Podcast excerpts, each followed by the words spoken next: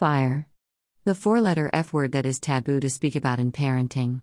In science learning, children find fire just as interesting as water. So let's talk honestly about children and fire. Before we do, let's set the stage, let's be judgment free. My house has working fire alarms every 10 feet, batteries changed every year. We have yearly fire drills, keep the bedroom's door closed at night, set a muster point, and each child knows two ways out of their bedrooms. The matches and lighters are hidden in childproof places. We supervise all fire related activities, including candles, fireplace, and fire pit. Most parents will tell you that children are as fascinated by fire as they are with water, ice, dirt, rocks, and metal. Fire is science, and we empowered our children to learn about all the elements. When I was seven, my brother and I were curious about fire. We waited until our parents were out for the evening and the babysitter was engaged in the TV show. We took a box of tissues, a pack of matches, and headed to lock ourselves in the bathroom.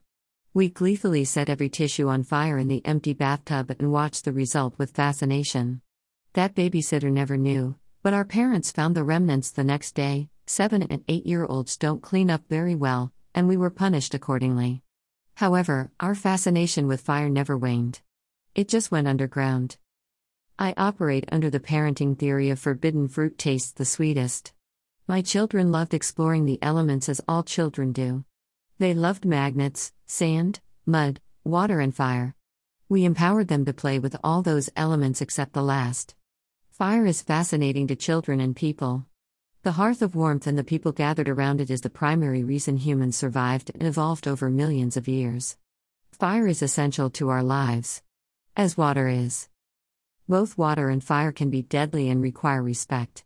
However, my children learned through hands on experiences. With water, we supervised constantly and were an arm's length away until the children were 10 years old and threw us out of the bathroom. We did the same with fire. We empowered our children to experiment with fire safely. The kids called our fire pit the power plant and would beg us regularly to let them play power plant. We supervised constantly. We showed them how to douse the different types of fire and had a hose and extinguisher readily available. We taught them what to wear, such as no dangling sleeves.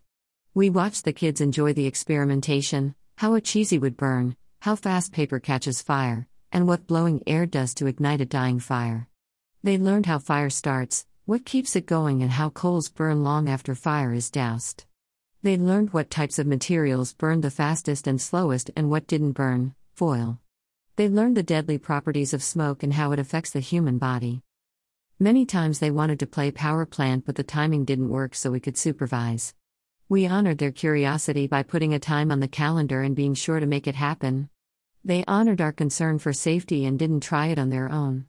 Of course, they is age appropriate, we only began this about age 7, when they had a bit of frontal cortex brain development.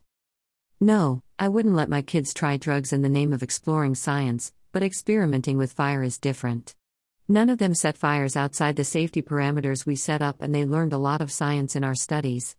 Not every parent is comfortable with what we did, and that is okay, but we need to talk about it. Children are curious, and learning about science in a safe and supervised environment means that kids probably won't do it on the sneak.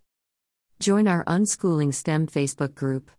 Https colon slash slash www.facebook.com slash group slash unschooling STEM.